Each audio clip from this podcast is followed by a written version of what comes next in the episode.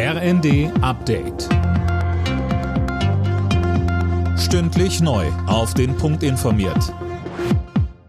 Ich bin Gisa Weber. Der ukrainische Präsident Zelensky hat Bundespräsident Steinmeier und Bundeskanzler Scholz nach Kiew eingeladen, und zwar schon für kommenden Montag. Scholz könne einen starken Schritt unternehmen, wenn er am 9. Mai käme, so Zelensky, an dem Tag, an dem Russland den Sieg über Nazi-Deutschland feiert. Ob Scholz und Steinmeier die Einladung aber annehmen, ist noch unklar. Bisher hieß es, erstmal solle Außenministerin Baerbock in die Ukraine reisen.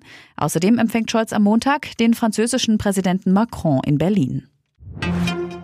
Der russische Angriffskrieg in der Ukraine führt zu enormen Ernteausfällen in dem Land. Beim Welternährungsprogramm der Vereinten Nationen zeigt man sich alarmiert. Dort braucht man vor allem den Weizen aus der Ukraine.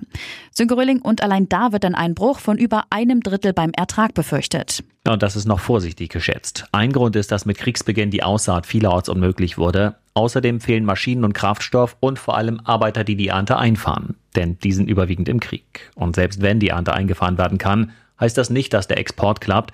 Weil die Infrastruktur zerstört und die Häfen von der russischen Armee blockiert sind, stecken schon jetzt fast 25 Millionen Tonnen Getreide in der Ukraine fest. Bei den Vereinten Nationen spricht man von einer nahezu grotesken Situation. Pro-russische Hacker haben offenbar die Webseiten deutscher Sicherheitsbehörden, Ministerien und Politiker angegriffen. Das berichtet der Spiegel und verweist auf einen internen Behördenbericht. Einzelheiten von Laura König. Betroffen seien unter anderem die Bundespolizei, der Bundestag, das Bundesverteidigungsministerium und die SPD-Website von Bundeskanzler Olaf Scholz gewesen, heißt es.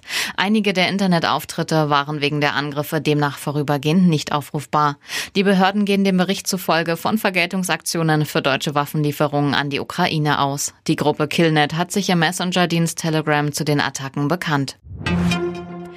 Mit der Partie VfL Bochum gegen Arminia Bielefeld ist am Abend der vorletzte Spieltag der ersten Fußball-Bundesliga gestartet. Die Bochumer gewannen das Heimspiel 2 zu 1. Alle Nachrichten auf rnd.de